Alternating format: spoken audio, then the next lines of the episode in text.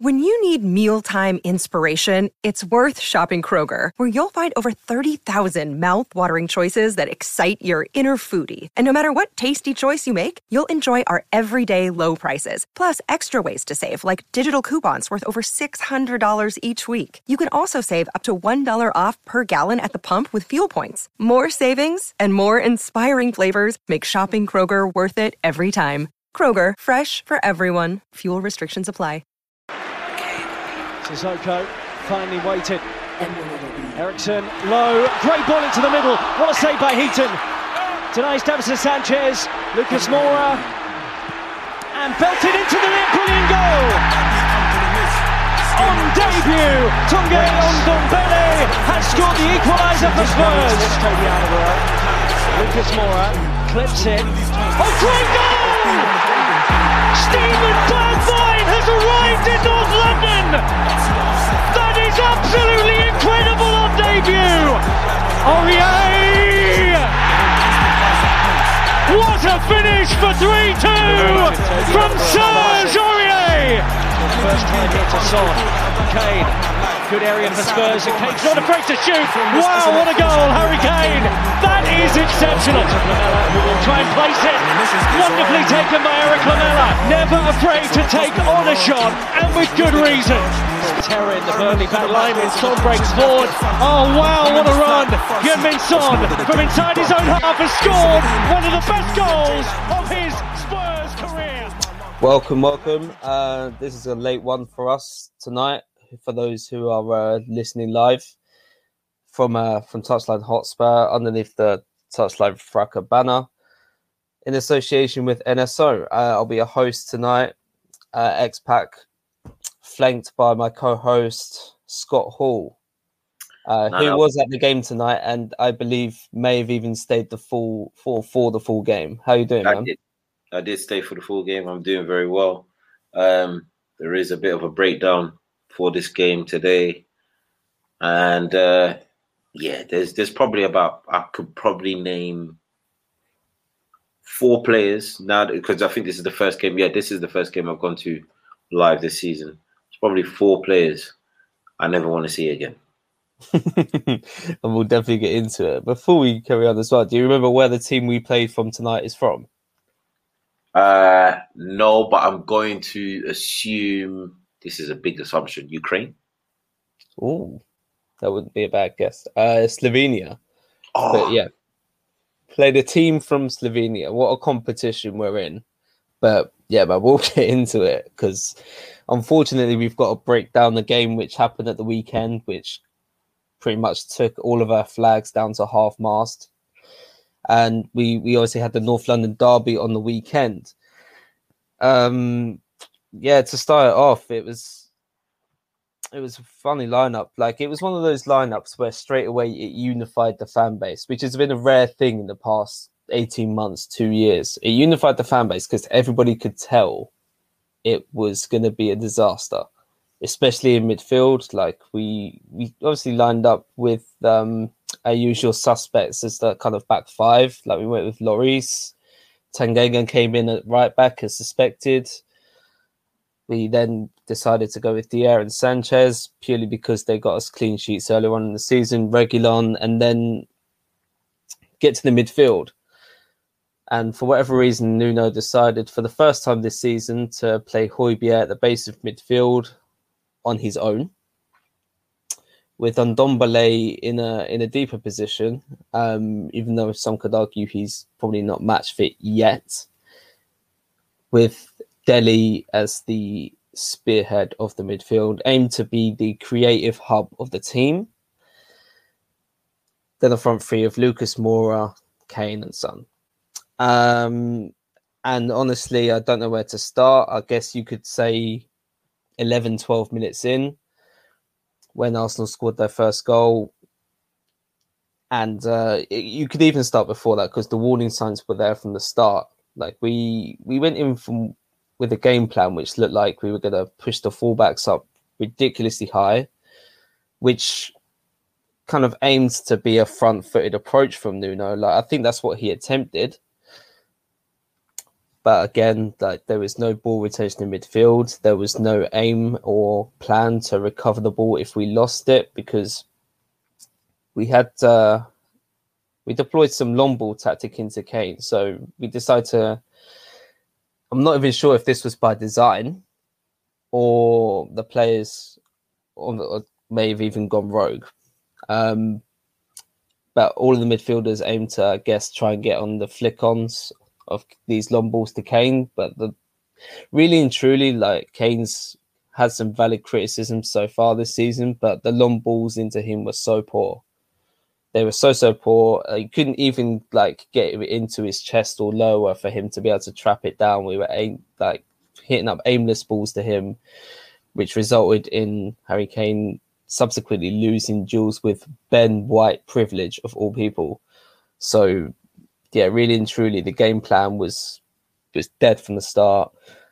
We obviously got countered numerous times, even before the first goal, but yeah, fair play to them. Like they they counted us really well. Partey in that first half, uh, even though he came under a bit of pressure, like he was able to play out with Xhaka.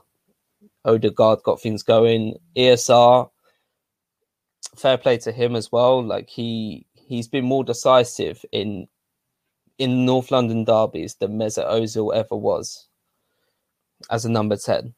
So yeah, fair play for that. They hit us on the break with three quick goals, all all of which quite similar. Um, with no runners in midfield to recover, it was very very easy for them, and uh, yeah, we found ourselves two 0 down, and there was a quite telling uh, action which kind of summed up our first half for the third goal where uh, we actually got the ball into Kane.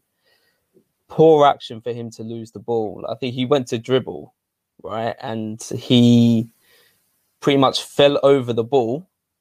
And then we'll see Arsenal countered us. No, fair play, like the action was poor, but if an attacker loses the ball in the final third, that's not the craziest thing to happen. But there, there's there's a lot that has to happen between that action and an opposition team scoring. And really and truly, Kane being like the furthest one back other than the defenders was was so so telling and poor. Højbjerg and Ndombele both poor. Kane actually got a bit unlucky with his last ditch tackle on, Zach, on Saka, but yeah, he managed to put it away for 3 0. And yeah, really and truly, that summed up the first half for me. Um, I don't know how much of the game you watched, Yaw, but I guess uh, you probably turned it off after like maybe like five minutes, six minutes. Um, Sunday was a difficult day for me. Mm-hmm. Very busy day, so I think uh-huh. I I tuned in just before Arsenal scored the first goal. Stuck around for the second goal, switched off. Um, I saw the highlights of all the goals what I would say is for the time that I did watch, the thing that I found most fearful is I saw the lineup, and the first thing I thought is the perception of Alli wow. needs to die. Like he's not good. He's done. And I know people would be like, "Oh, but he could be like Jay Links. He could go West Ham and research." He's done. He's cooked. Yeah, there's none of this. He's gonna go somewhere and research. The guy is finished. Um, there's no reason. He's he's not even the most creative player in our team. So why would you put him in the most creative role? It it just doesn't make sense. The ten role, you have to be capable of passing the ball between lines extremely well, um, and that's what makes a number ten stand out or the best number 10 stand out. And if you can't do that, you have to be capable of dribbling past players. Alli's not a good dribbler. He's never been a good dribbler. What he's capable of doing is possibly not making you, but he's not a good dribbler. So he's neither of the two that we need him to be. He's not good in tight spaces and he's not good in tight pockets. So why put him in a 10? Didn't make sense. Um, to have yeah. And I'm I'm going to make this very clear, and a lot of fans are probably going to turn against me I'm I'm completely off the Højbjerg trainer. Yeah, that guy's done out. Yeah, I'm I'm not interested in Højbjerg. Yeah, I'm not interested in Højbjerg one bit. Um, it would have made more sense, despite the fact that I've just cast Højbjerg. It would have made more sense if we played Skipp Højbjerg and then Dombele. That would have made sense to me. Mm. That, that would have made more sense to me. Um, not saying that it would have changed the result, but it would have made more sense to me. I think the most frightening thing about the North London derby, despite our poor record at the Emirates, despite our poor record against Arsenal, and not just Arsenal, it seems to be when we're away to teams like Arsenal, Liverpool, Chelsea. Uh, we've got a better record recently in the years against United, and we've got across the across the time period we've probably had a decent record against City. But in the past and present time, Arsenal, Chelsea, and Liverpool, we've been absolutely shocking at their grounds. And to have one victory in what 28 years against Arsenal, I wasn't I wasn't really expecting um, anything from this game. And that's where we're at with Spurs. That's what's most infuriating and most annoying about this derby defeat is you got a manager who was given Serie A's voted best defender on the bench. Mm. You know, you started with Dier and Sanchez because what they got three clean sheets at the start of the season. They've conceded six in the loss in in the two before. I know Dier got injured, but regardless, they like that partnership didn't work. It like we saw it under Jose Mourinho. It didn't work. It might work for a few games, but it didn't work. That's just the long and short of it. Um, Tanganga, and this is going to sound harsh on Tanganga, he's got the potential to have good games, but he can't be the starting right back. Like he can't, he can't be the starting anything. To be fair, I'd, I'd just rather him come off the bench and be an, an additional help uh, when need be. Uh, I don't really want to see him starting. I don't think position wise, he's got that side of his game done. Playing Højbjerg in a single pivot needs to never happen again. Never. Never. Never again can that guy ever play the single pivot. There, there's a there was a, a screenshot that I saw from the North London derby, and the space. there was many screenshots. There was many, and it didn't even need the Monday Night Football analysis to even touch upon this because everyone was saying it immediately, even during the game and immediately after. Everyone was just there was multiple, multiple like screenshots and screenshots of the space in that midfield in that first half. Man, it was ridiculous. It was. And then the thing is, I know Arsenal uh, Arsenal fans have really like enjoyed themselves this week, and so they should. You know, they won a North London derby against the rivals. Why would you not enjoy yourself? But I've heard a lot of Arsenal fans come out and be like, "Oh yeah, we turned the tide. Boom, boom, boom. We, we look like we're going forward." Spurs played crap, extremely crap. And in the highlights I saw, we had like three, maybe four chances that could have easily gone in. That is not good. Hmm. And the reason and the reason I say that for Arsenal fans is, and I'll make this very, very easy comparison.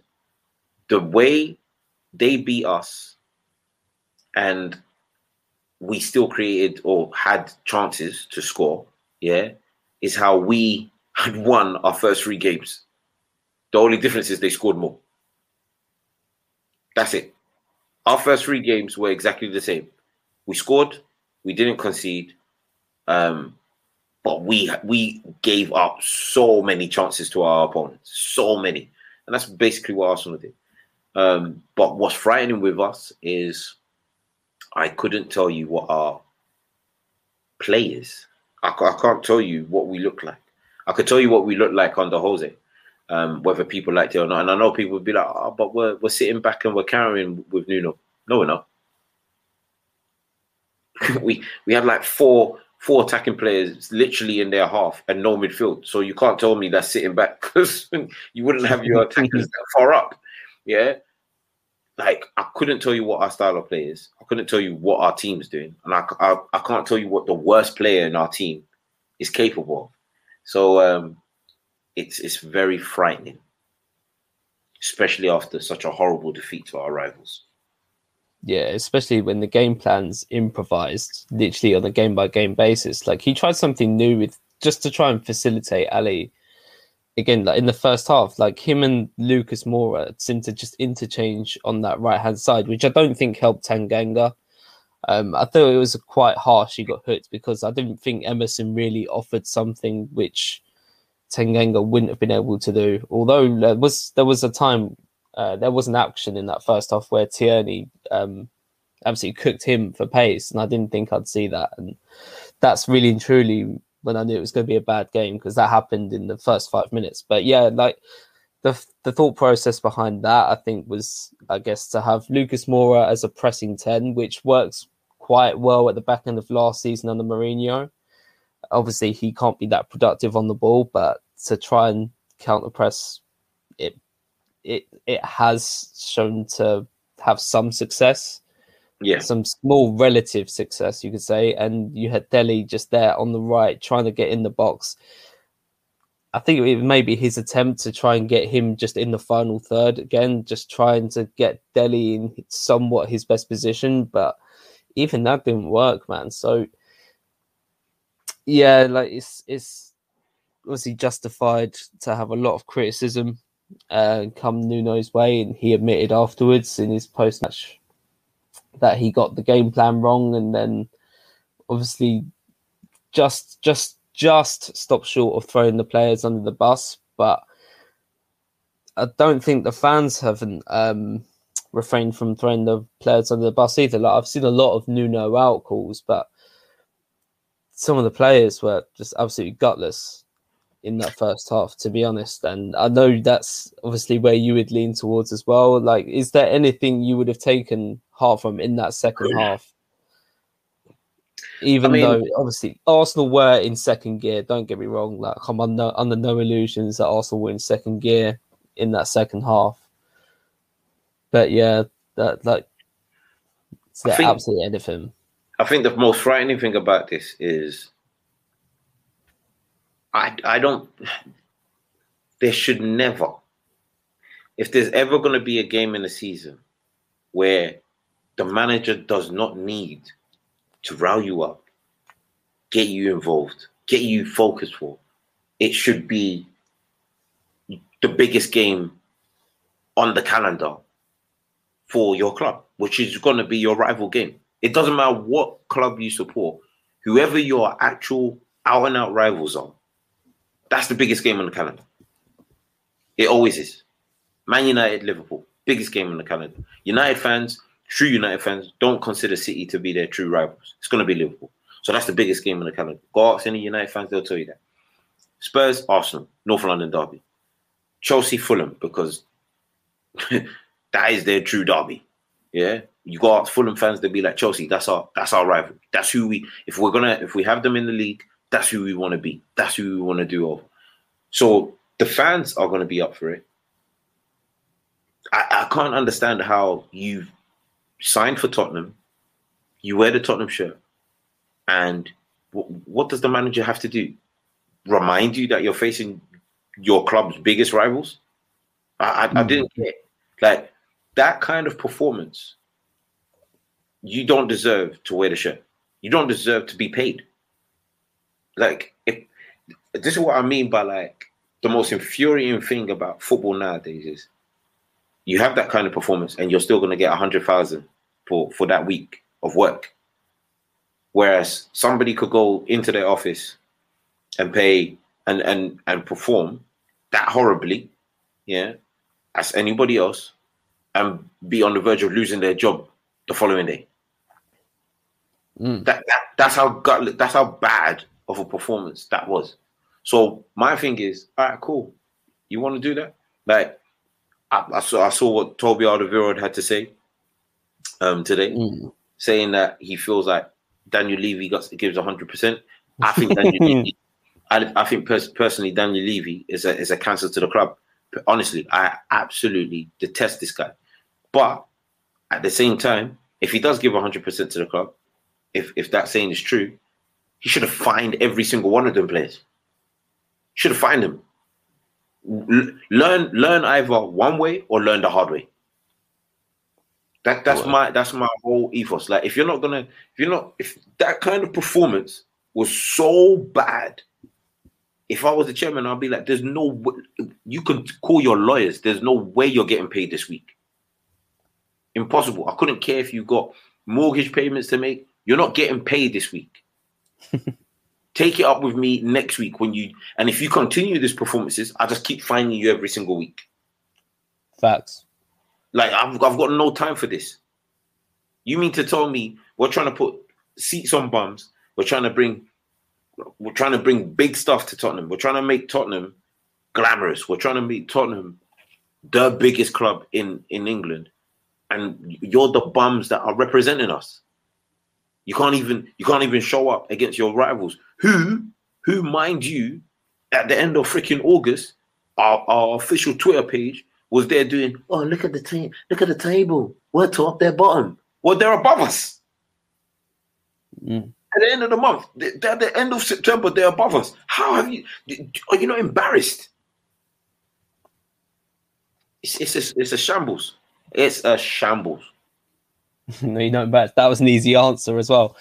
If you're not embarrassed, then boy, I don't know. Yeah, I think it's um largely our chickens coming home to roost a little bit. I mean, we obviously haven't been that we haven't been great at all with our squad planning. We haven't been in any aspect of that. Paratici came in, obviously signed the voted Serie A best defender, but obviously we could have improved our first eleven with at least one or two signings. I feel like you've got to compare our, our business model with Arsenal's because it's still very similar and see, even though we signed this um, the best voted Serie A defender in Romero, we apparently didn't even pay anything up front as of like this summer. So it's like a loan with an obligation to buy, and then we'll kind of pay off pretty much the most of the fee, if not all of it, once we're in a better financial position in terms of making sure we're getting that that stadium revenue in, right?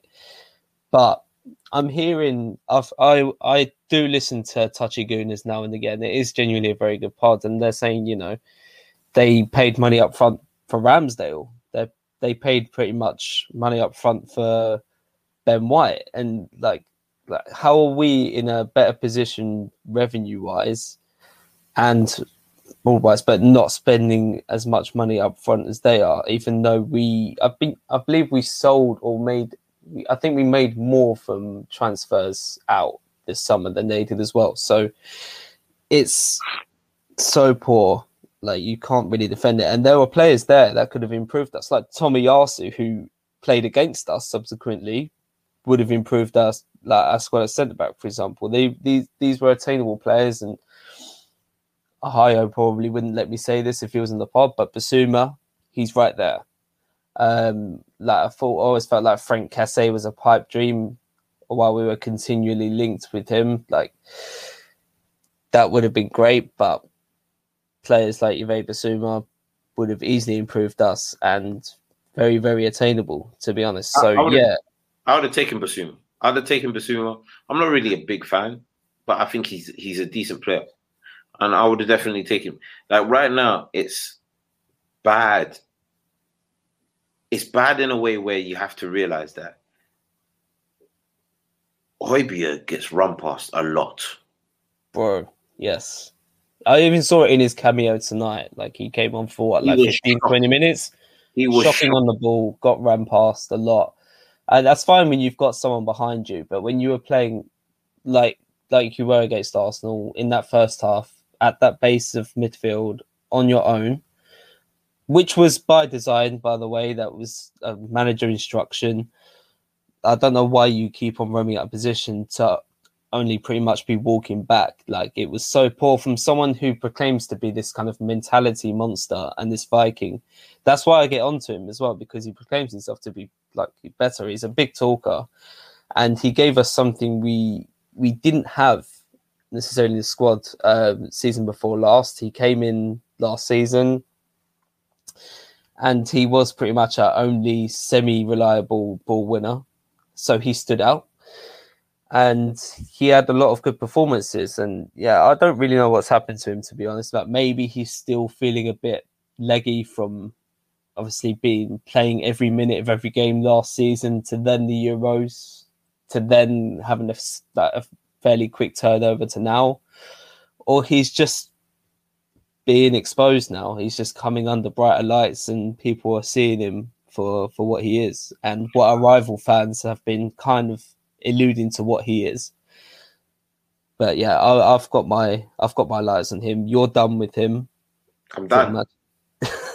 I'm done. You know, you know what's funny is like this is probably the quickest turnaround I've ever had on a player in my life. Like I've, it's not really. I, I normally I give a player like a season or two um, before I'm like, mm, and then by the third season I'm like, I'm done. Yeah, but Højbjerg last season was Sissoko's best season. Do you know, I was thinking the other day, have we even replaced 18 19 Sissoko? so Sissoko's best season is what I think Højbjerg gave us last season. Like I was like, mm, okay, yeah. Like you, you're you're you're like um, what should I mean? Like you're like a a, a cleanup merchant for us, yeah. But mm-hmm. the difference was Højbjerg Sissoko would at least drive with the ball. He would do that kind of jaff, kind of giraffe run all the way up the pitch, and it would look like we were progressing. Højbjerg can't do that. Mm. So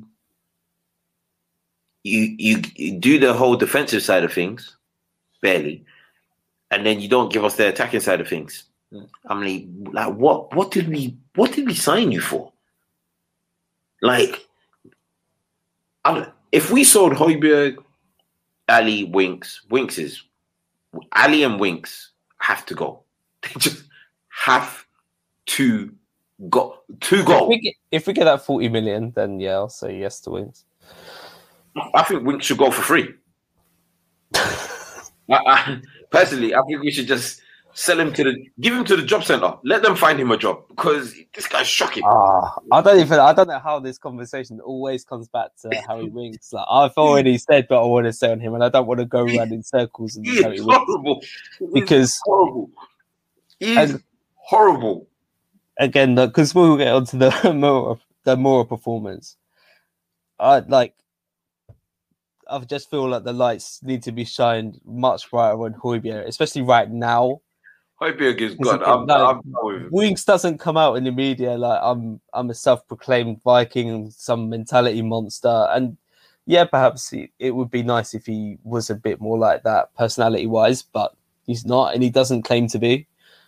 Fair enough, whereas Højbjerg claims to be, and we see him jogging back on counter attacks look, look, look, I'll be brutally honest. Yeah, as much as I get onto Winks, yeah, you're right. He doesn't talk much in the in the in the um, press, but I'm fine with that. Like, I don't want him at my club. Like, no.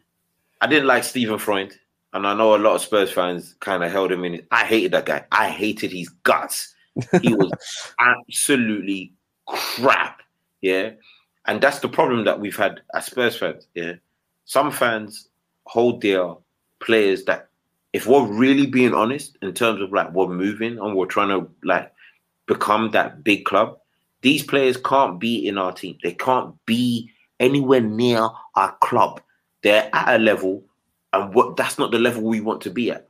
When we were rebuilding in the early 2000s, we had a um, old Edgar Davids, but he came in with experience. Yeah, and he when when the big games he showed that experience. Cool. We had a young Michael Carrick. I'm so hurt that he didn't stay for longer, but you could already see the talent.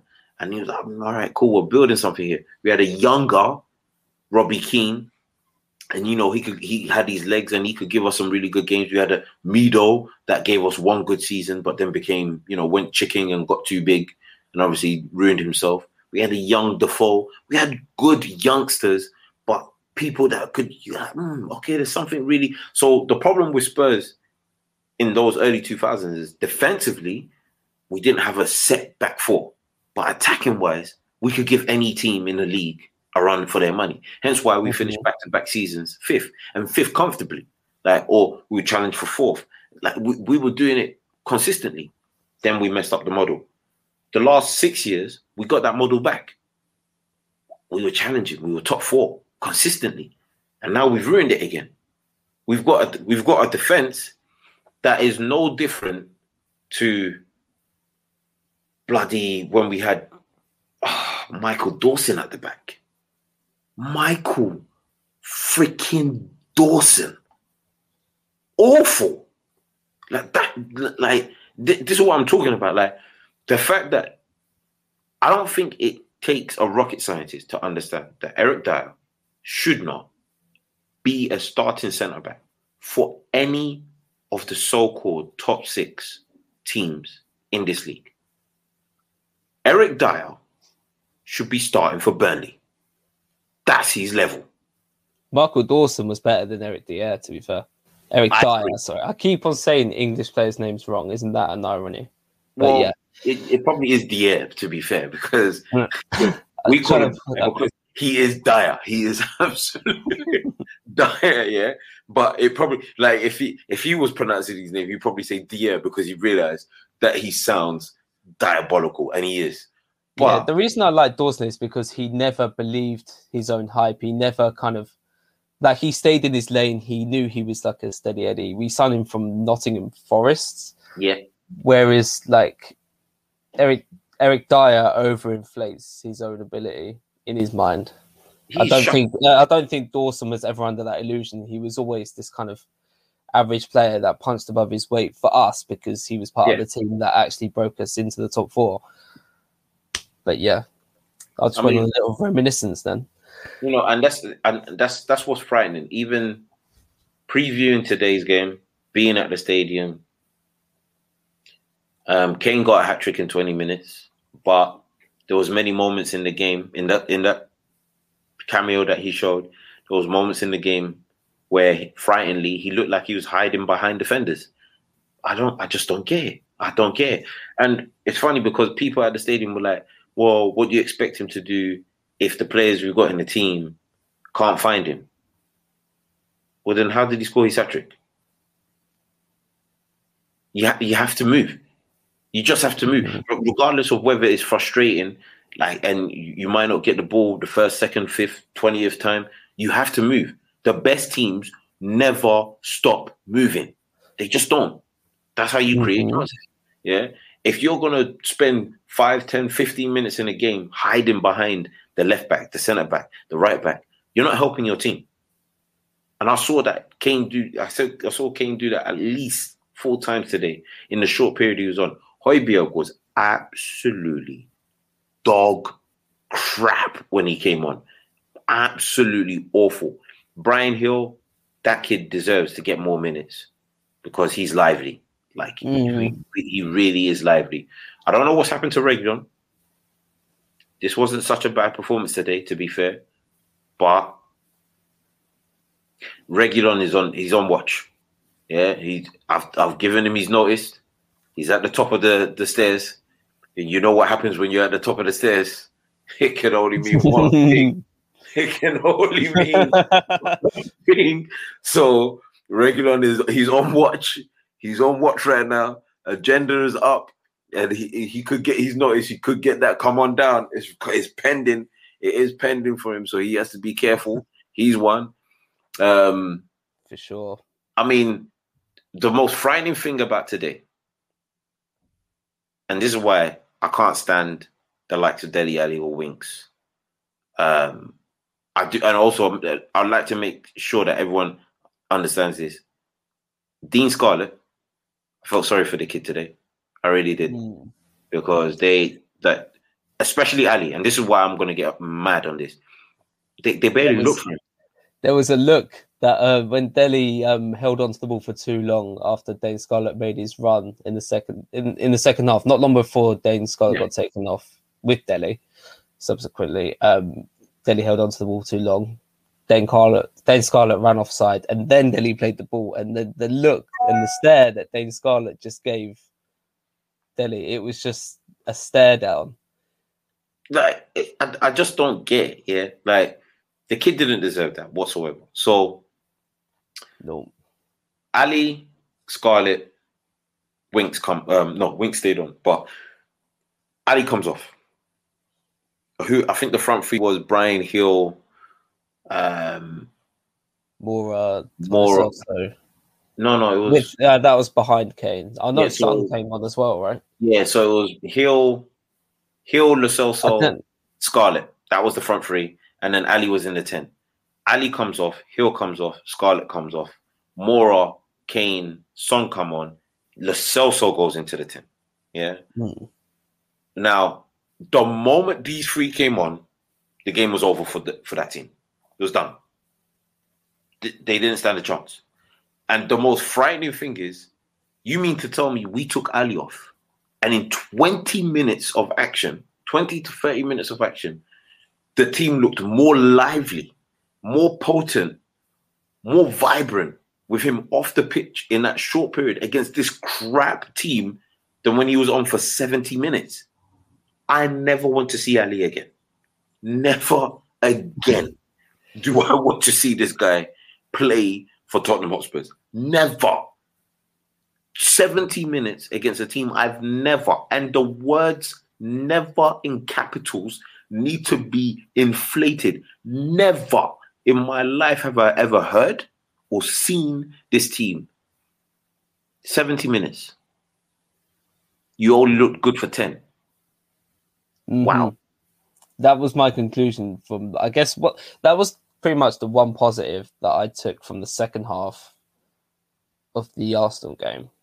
Even though again, Arsenal second year, but Nuno deciding to hook Alli, Dele, sorry, deciding to hook Dele off at half time shows that he's got an inkling now that he knows he just can't carry on playing him.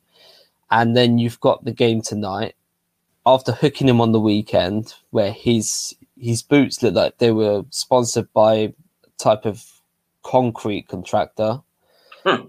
probably, because like he he misplaced easy passes again. His first touch ended up being passes a couple of times, and again he's holding on to the ball for too long, even though there's movement in front of him from players like Gil, from Dane Scarlett especially. So yeah, that was that was my conclusion from that, and that kind of like moves on to kind of my other point because the North London derby prompted a lot of strong reaction, rightly so. Um, the Tottenham Hotspur Supporters Trust called a meeting with the board to kind of outline and kind of re-establish what the plan is for the club and their DNA um, going forward for the short term and the long term because it does seem uh, somewhat in a in a bit of disarray. There was articles and stuff from the Athletics saying there's players are unhappy with Nuno and his game plans, his training methods, and again, like even if the the links may not even have been true some of the time, that these these articles and these links have come out so often now that it's quite damning on the players to be honest and absolutely stings and uh, there's going to be protests at the Villa game as well. I understand. Now, um, now we've got Nuno pretty much in his press conference for the Mura game, um, answering questions about, you know, his future, answering questions about the Tottenham DNA. Like, I can't, I can't believe those words were even mentioned because Tottenham never really have had an effective DNA, not in recent times anyway. Um, so yeah, that that question being whack, and he actually answered it. Um, and all in all, Nuno's coming under a much more pressure. For me, um, and next league games are I think Aston Villa, Newcastle, and West Ham away. I think if Mhm. we don't really see a good improvement by West Ham away, then I'm doing the invite and invoice to the top of the stairs fully. Um, but really and truly, for that short term of time, like what can Nuno do to change it around? Um, I think the best thing he could do to change it around is get sacked. I think it, the, the, the, resign, essentially, yeah, resign. I mean, so we don't have to pay him off. the the the trust, the Tottenham supporters trust, I don't know what they do. Yeah. If we were invited to be members of this trust, I'd decline it. I, I don't know what they, I honestly don't know what they do. What are you calling a meeting for? For them to lie to you like they've done for the last 20 years? Like I don't understand any of this because they're not going to go in strong either. I don't think so. Exactly. I mean, I hope I hope they do, and credit to them for even setting up the meeting. But yeah, like they've got to go in strong. Like, I just don't think they will. I don't feel like the board fears the trust. Yeah, and no, I don't, they don't like. So if they don't fear the trust, what the hell is this meeting for? Because they're only going to fill you with a load of crap that they've been feeding everyone else for for the past X amount of years. So I'm not even I'm not even having none of that nonsense here. Like that's dry to me. Like what makes me laugh even more is that we're supposed to be having so Villa's next, and apparently there's meant to be a protest before the Villa game. Well, when teams were protesting the freaking Super League, our protest was a concert. so, so what we protesting for? Like, I, like our fans need to either get with the program and become serious, and actually scare the living daylights out of this board. And what I mean by that is United fans stormed the living hell out of their own pitch, their own stadium. They took penalty kicks, free kicks, went in goal, took photos in the stand. They they they were happy to almost they cancelled a game against their rivals. They cancelled a game to show the board if you don't sort this out, it's gonna get worse. We're not here to play about. Our fans went and had a concert. You know what? What the board did? They said, "Ah, oh, you guys don't need Conte. We'll give you Nuno." okay. thank you. Oh, thank you. Well done. Yeah, because we had a concert. Nah, and it was nearly Gattuso. Scary. And, I mean, it was exactly even worse. I'm not. I'm not here to give Nuno time. Sorry. Like, I've had enough it's not that I've had enough of giving managers time. The last two managers we had in Poch and Jose, I supported both of them against the players. I don't support Nuno against the players, and I don't support the players against Nuno. I think they're both as bad. So the manager's the easiest option to get rid of. Get rid of him. The players are going to be harder to get rid of, but get a manager that will come in and be like, you know what? you, you, you, and you will definitely play for me and definitely play for this club. You're staying. We're going to train together. All you other guys that want to do higgy higgy and you're not sure you want to do boohoo man, go train with the under 23s because this is your notice. you are never playing for us again. You're not playing. You're not playing in the Carabao Cup. You're not going to play in the Conference League. You're not playing none of those competitions. Done. Your time is done. Done. Like until we get a manager like that, we're finished. Conte would have uh, been perfect. Yeah, yeah, he would have been. Like I've been screaming for us to. I mean, I, I guess not screaming for us, but I've always felt like a three at the back would suit us more, and it that's Nuno's kind of preferred formation from his time at Wolves. Maybe he could revert back to that because he has more, I guess, tactical nous with that kind of system. He isn't going to be trying to improvise it like he has been the last few weeks. Um, Oliver Skipp simply has to play. He yeah. Has to play from midfield. Like he he looks sharp again tonight. Um, even if it's with Højbjerg, just to give him that bit of protection as well as Tanguy. I feel like if we're going to go with a midfield three, that has to be it. Like, yeah, Højbjerg should only play up until January, and then we we need to get somebody else in. And Højbjerg has to become he has to go on the bench. I'm done with Højbjerg. I'm absolutely done. He's at the top of the stairs. And you know what happens when you're at the top of the stairs. His time has come. I'm calling him down, bro. It's time. It is, the doesn't even sound like he needs pushing from the top of the bro, stairs at this point. The invoice has been sent. I'm not here no more. Yeah, that guy, he's a liar. He's a um, he's a fraud. Yeah, I didn't realize this in the first because I was like, oh Spurs, we we needed somebody who's gonna harry the players and you know, boom, boom, and it looked good for six months. But hmm. like any part of the year, a year is 12 months. You can't have a good six months and go missing by Christmas. It doesn't make sense. That's how you end up with no presents. This guy gave us no presents. So he has to go. I've got no sentimental value for none of these players. And I'm not calling Dele Alli Dele. I know he wants to be referred to as Dele. I'm calling him Alli. Yeah, because that's what Bami dad. Yeah, Bamidele Alli. Yeah, and he will not be given his name back until yeah until he shaves off some stupid nonsense that he's got in his head and actually plays some decent football. And as for the muck that wears number ten, he's still a muck. I don't care that he scored a today. Damn. Oh, that, that, there was me thinking you were cheering every single one of his goals today. Nope, I applauded the play um, of the team. So the movement between Son, yes, Kane or Mook uh, showed some good movement. Um, Lucas showed great movement. Uh, Lo Celso did surprisingly, even though he's he's done. He's another one that can go. Um, Romero has to start. Yes. Just has to start. I don't know who he's going to partner with, but he has to start. Let's fairly measured with Rodon tonight.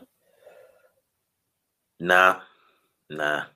Not having Rodon. So, one thing that I noticed, especially in um, the defense, was Romero would shift with, say, their their right striker or whoever was on his side. He would shift with that player, and the gap between him and Rodon, instead of it being like say this, it was like that. Mm. It was massive, and I'm like, any good team would play that ball in between the two of you. Player coming late run, they're in. Rodon should be wise enough to close up that gap. I don't know why he was so far left. It was ridiculous. It was absolutely ridiculous. And I'm like, I'm not even a coach. I don't have a badge. I don't I don't understand why you're professionals. You get paid more per week than anybody that was sitting on my row. It's bad. It's just it's it's not a good look. So yeah, it would probably be Romero. I don't want to say this, but Eric. I, no, no, no, no, okay. no. That, that's why I didn't want to say it because it's gonna have to be Sanchez. Damn. That's Th- that's that's how you know. That's how you know Spurs are in the grave. Yeah, like we are in real problems. We don't have. And freaking Inter Milan were broke. We didn't even go in for Skriniar. I don't get this. Oh yeah, no, we did. We just lowballed them, unfortunately. With uh, I think it was like 32 million, and they wanted 45, 50, and we just packed it in. But we had the money to do that this summer. Um, pay their asking fee, but again, yeah, I, I, I if I was Milan Skriniar, I would have just laughed at the opportunity to Oh, join yeah. us at this point anyway. So I'd, I'd take heart, slight heart in that, in believing that he probably wouldn't come to us at this point. Yeah. I mean, the But, yeah. rebuild, the rebuild is is is obviously exactly what um, Poch said it was going to be. Absolutely horrific, absolutely painful, um, Mhm. and we probably won't get anywhere near where we were seasons ago for probably another season and a half. But under Nuno, we're, we're potentially looking at the bottom half of the league. Yeah, like it's a lot of these things are rotten to the core, and he's not the root cause of our issues. Don't get me wrong; like he's come under a lot of valid criticism recently, but man, the I, I just think this this job's too big for him. So yeah, like if if he's not turned it around again by by West Ham away in a few weeks, then boy, like we might as well. We have to just get a new manager in January, someone with a more proactive way of playing, something that suits their DNA more. DNA. We don't have no DNA. We don't have no. I This is- have my football aesthetic, and I, I would like a coach to come in if he hasn't improved it that would suit that aesthetic, and that's at least some kind of progressive play that suits the players we currently have. Because either like if you're going to hire a manager like Nuno, which we have, we have to more or less overhaul the squad quickly Yeah. because again, like, I feel like the only player that can effectively play his way, especially going forward, is Min Son. That I alluded to That's in it, another yeah. pod. Um, and then back onto uh, Højbjerg quickly, as I, I don't want to be too harsh on him, even though he was terrible tonight. He was terrible against Arsenal, but I feel like I still feel like with Skipp, not even um, him being, even though he gets dribbled past a lot, he's still a very good interceptor. He's still a good tackler in one v one situations, and he, even though he proclaims to be this like leader who leads all Vikings of men, etc., etc. That's not quite the case, but at the same time, he's still a better leader than 99% of our squad, unfortunately. Because I mean, Hugo Loris has uh, shown like he's he's he's actually impressed me. He's led by example more recently. Yeah, He's quite vocal. Harry Kane, not a leader. never none of our defenders are elite. None of them are leaders. Eric Dier tries to be. Um, Eric Dier couldn't even lead his own brother in in avenging him from from being abused by fans. He ran up, couldn't find a player. So Eric Dier is useless. yeah, just my my conclusion on Højbjerg. Like, I feel like we can still get a tune out of him as long as we're protecting him with another midfielder like Skipp, who can cover a lot of big spaces and be a defensive presence off the ball, as well as on it. And um, yeah, he just needs to pattern up. essentially, I 'cause think he did go- show us a like you said, he did show us a good first six months. Yeah, but I think we go. See, this is the thing with Spurs that's more infuriating. There shouldn't be a fear to go big. So Mhm. Højbjerg, he doesn't feel challenged. He thinks he's. This is the problem with Spurs. A lot of the team, the players that are in the first team, probably don't feel challenged. Don't feel like raw. If I have a bad game, I'm gonna miss a game or miss a month or miss two months. They don't really That's think that. Yeah, they think you know if I have a bad game, oh well, I'll be back next week. Minor. Yeah. January's coming around. Go big. Mm-hmm. Freaking City went and got Aguero in January. Did they? Yeah, in the year that Aguero came, they got him in January for 38 million. Like this, that it's that kind of attitude that I'm talking about that Spurs have lacked for so many years. Like, go big, go in January. Oh, Ke- Kessie, go get him.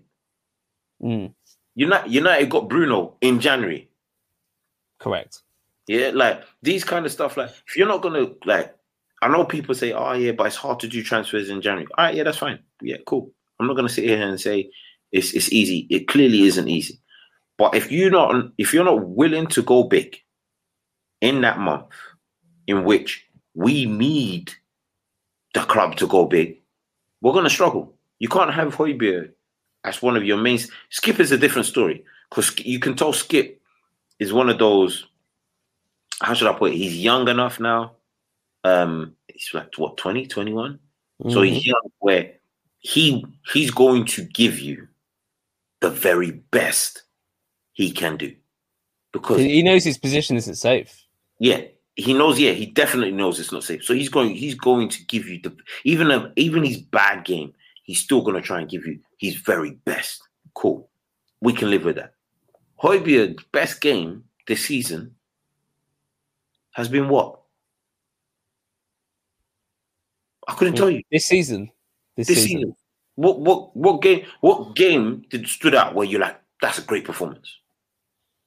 I think he had a good performance. I think it was at home to Watford where he had some a few good progressive passes off the ball, average, but we had most of possession. He was, I'd say, a strong six, seven in that game. Other than that, I, I couldn't give you a good answer to your question. You get you I'm get a six yeah. for just kicking off. You get a six for just actually being on the pitch. Once the ball kicked off, it's football manager, yeah, I, I, I, for in in my mind, I start every player on a zero, but yeah, or It- five. Like, in, in general, in general match ratings, yeah, people will be like, kick off it starts, everyone's on five out of ten. Because it's, it's average, decent. Yeah. You if you don't do much in a game, the lowest you go down to is about four.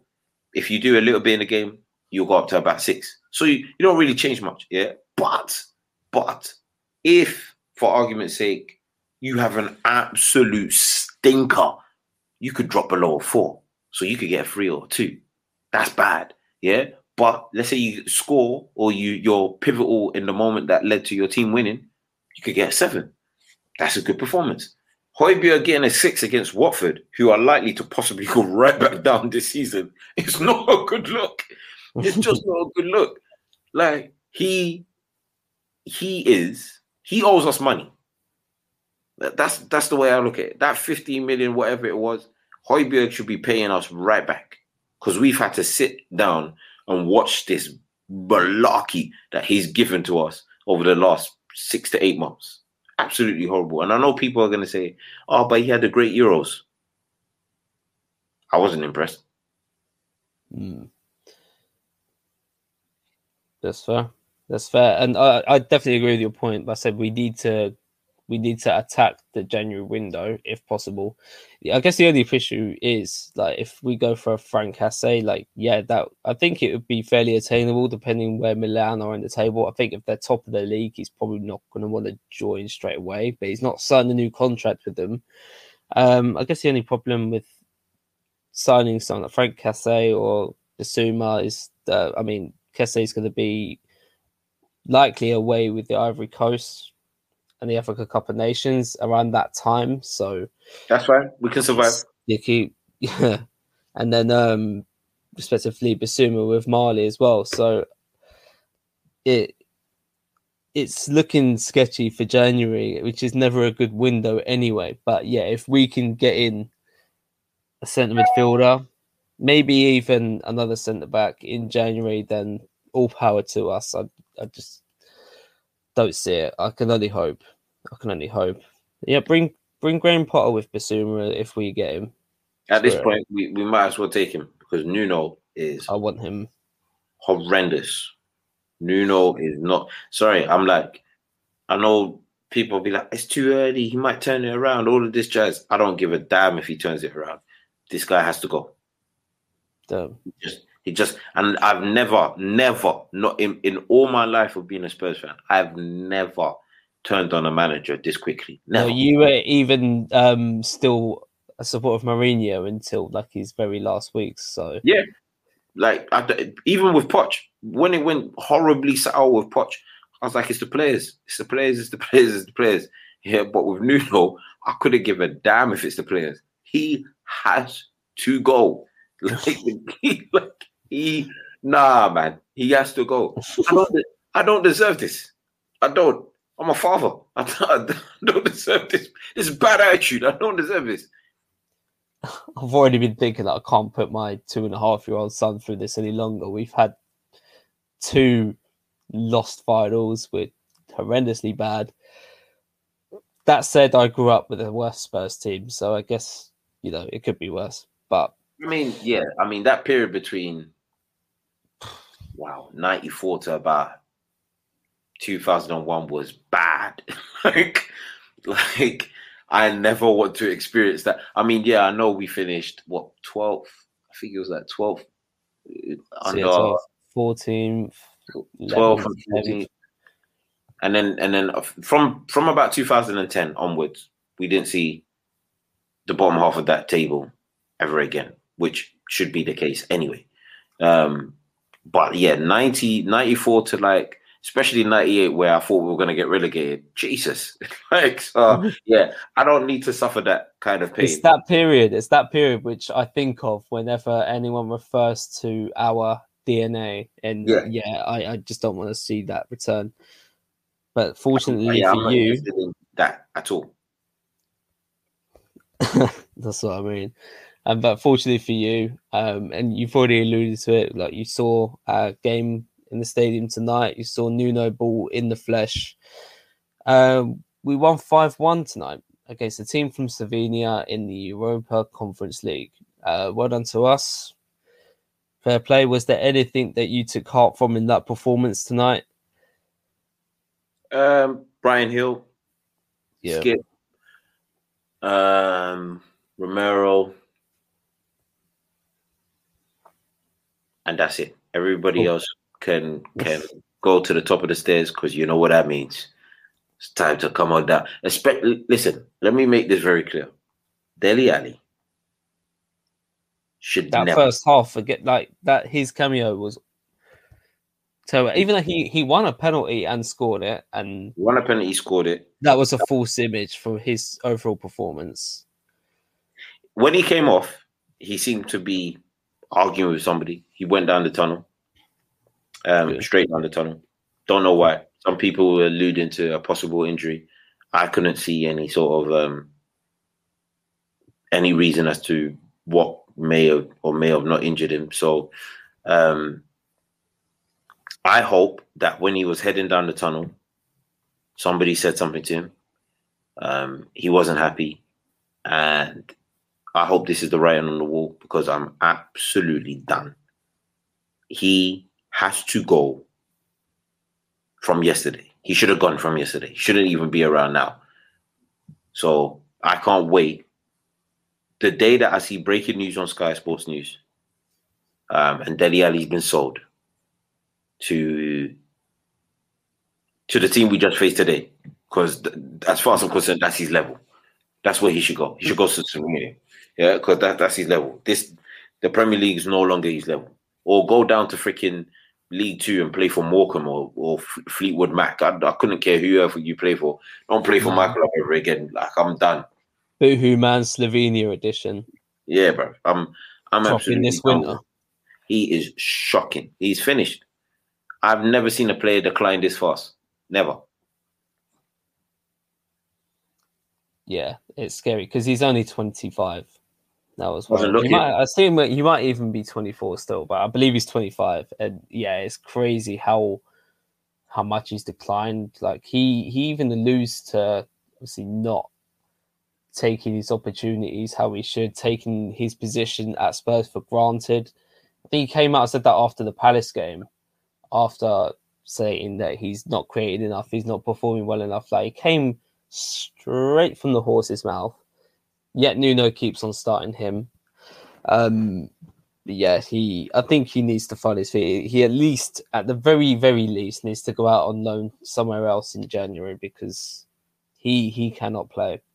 I don't And even it's, been him sad. I, I want him sold completely. I'm I've But told how, you we're not going to get anything for him, and yeah, we can't how much, how much do you reckon we would do what we did to Serge Aurier. At this point, boy, Ter- yeah, terminate the contract. I'm happy with that. Get rid of him. maximum at the very maximum, and this is purely mostly English tax. Uh, twenty, Whew, probably twenty million. You, drive a harder bargain than than Levy, boy. Twenty million for for this trash. I'd say. I'd say we just terminate the contract. I'm, I don't even care if we lose money on him. He's useless. Get rid of the kid. Yeah, I, I agree. I, I can't even argue for him anymore. Like obviously, I I was a bit more of an optimist for him. I was open to him at least at least regaining his um his fitness back and trusting his body again because he did have back to back to back to back hamstring injuries and looked pretty decent in certain cameos, um, especially under Mourinho's first few months as manager. So Right.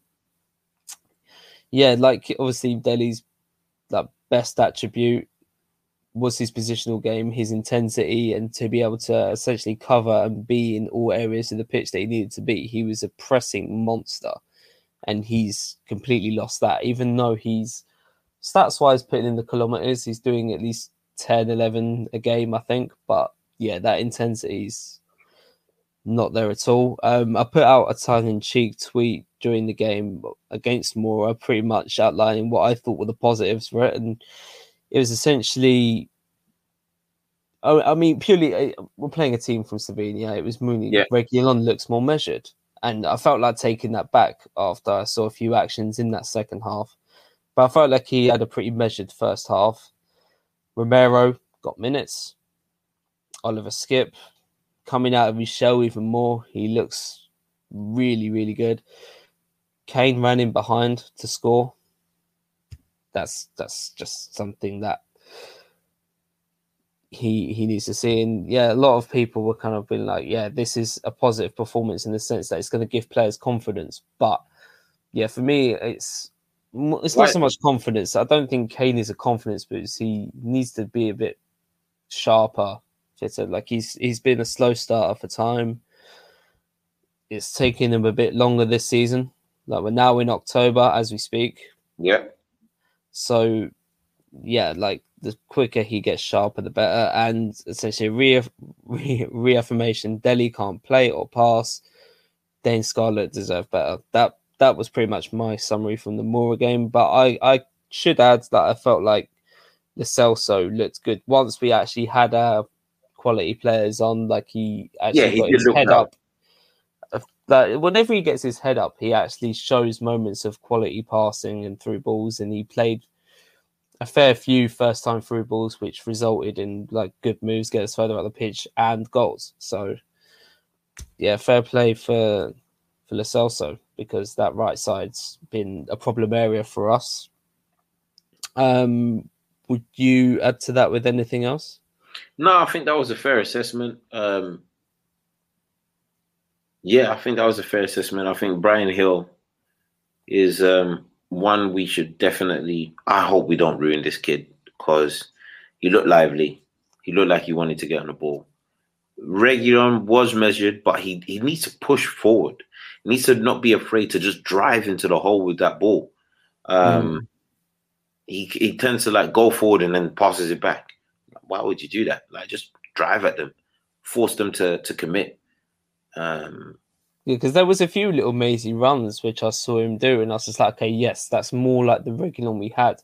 And he, had a he had a similar pattern to Højbjerg, where he had a first like a really good starting period for us, and then he got injured. the injuries and Yeah. overplaying him just screwed Ah. him. I think the injury, whatever the injury was, because I can't remember what it was, um, I think that done a lot of damage, um, and he's he's taken longer than I, I would have at first thought to um, get back to some sort of like high level quality playing.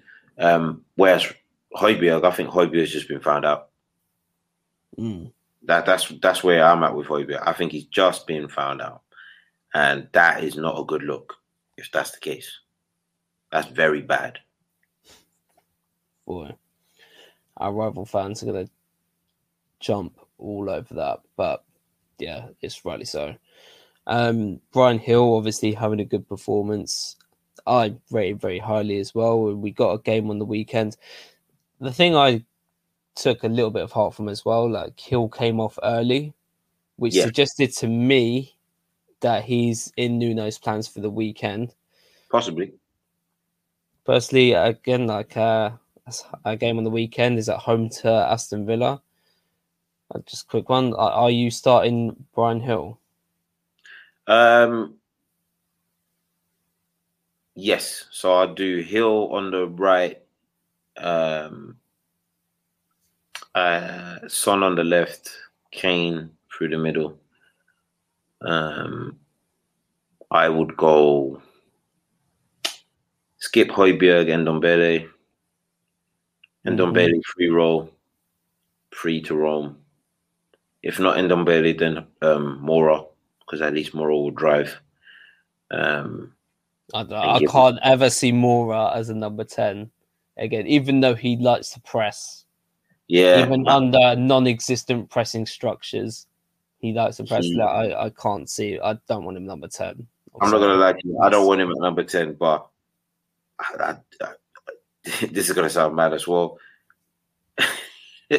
Freaking um, Ndombele is starting to frighten me because that guy, that guy is not. He's not making. He's not making the pod look good at all. So no. yeah, it's um, it, yeah, it's a bit of a frightening time period at Spurs. So I would probably, yeah, I'll probably go with ideally probably yeah, Højbjerg, Skipp, Ndombele, Romero Sanchez, because I, I just don't want to see Dier. I don't want to see Sanchez either, but it'll probably be Romero.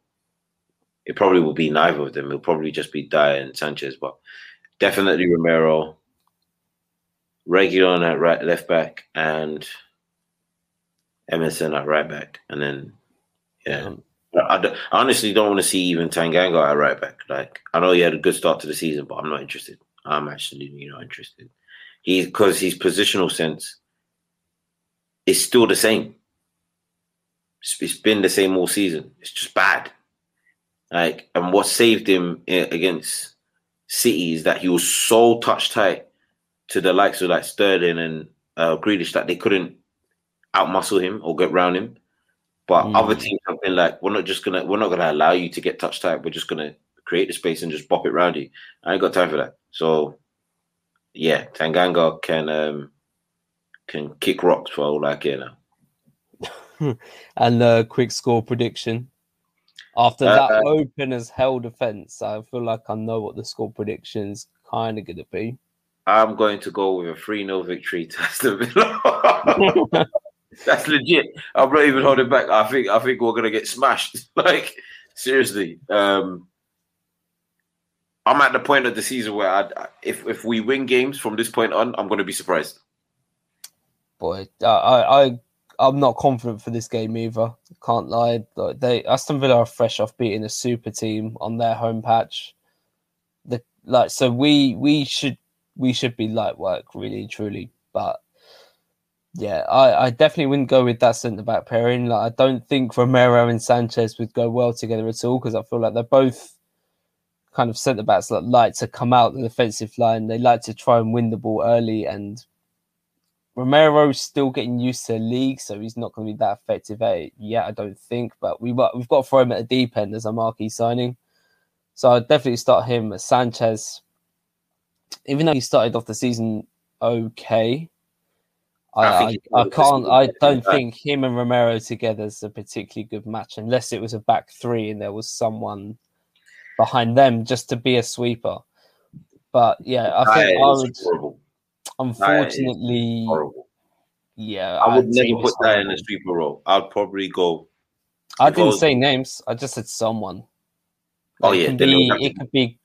It could be Alfie Whiteman for like uh, like we need someone. Jesus Christ because that's that's the amount of help we need.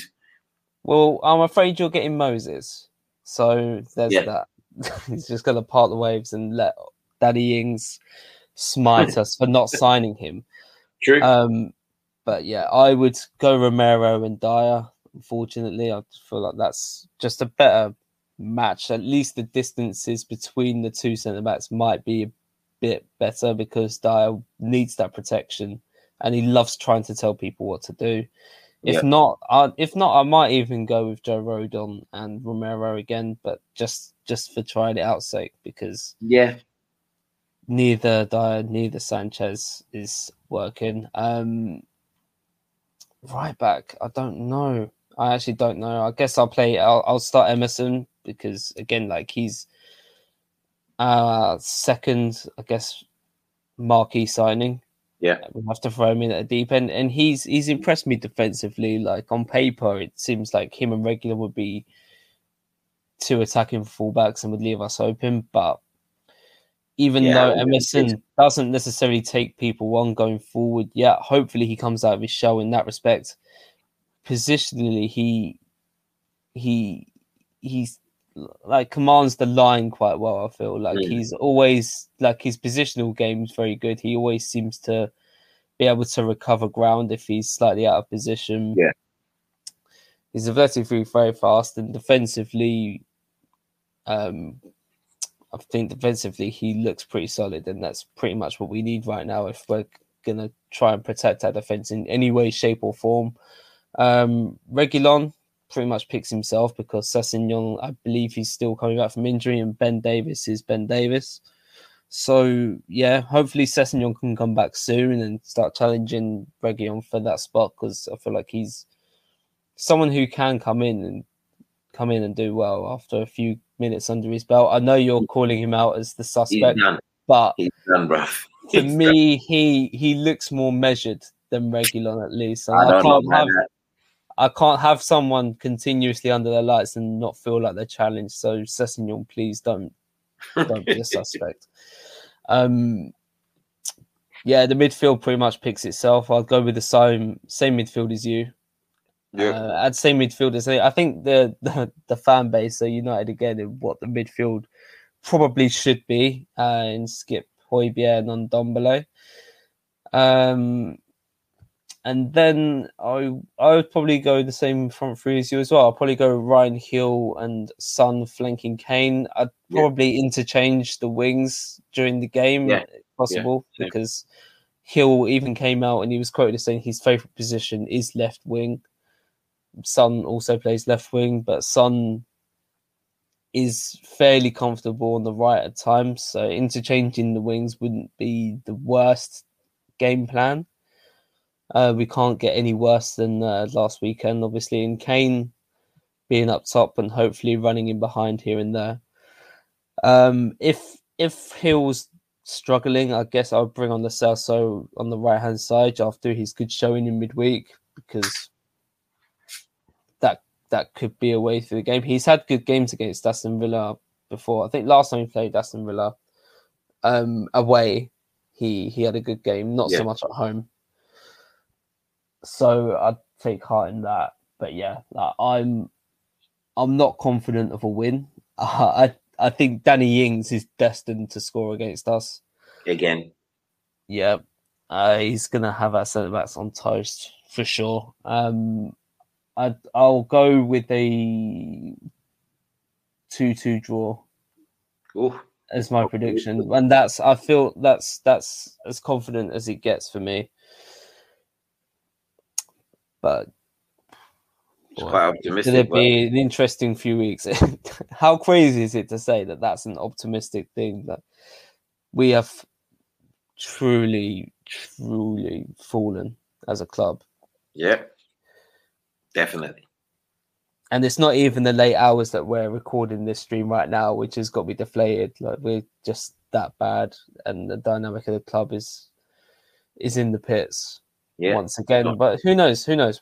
We, might even regain this magical Tottenham DNA, which has been spoken about So a much. lot since I lost to Arsenal. Too Yeah. much, too much, man. But yeah, that about wraps it up. I guess we'll. um Well, me personally, I'll try and make an appearance on the Discord again. Um Was quite fun last weekend, to be fair, even though we got completely disgraced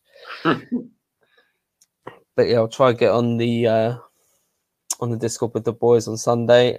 Um, check out Tobes' reactions to last game as well. Like I'm sure it's been very fruitful.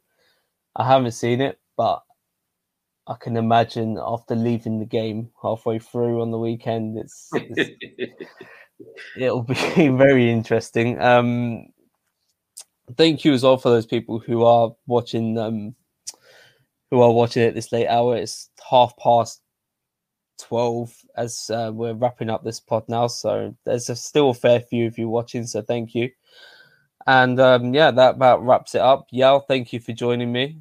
No As problem. my lovely measured co host. As always, Thank you. Scott Hall Thank and X Pack of the NSO are out. And um, yeah, please join us again next Thursday and listen in every Saturday morning. Peace. NSO out. Peace.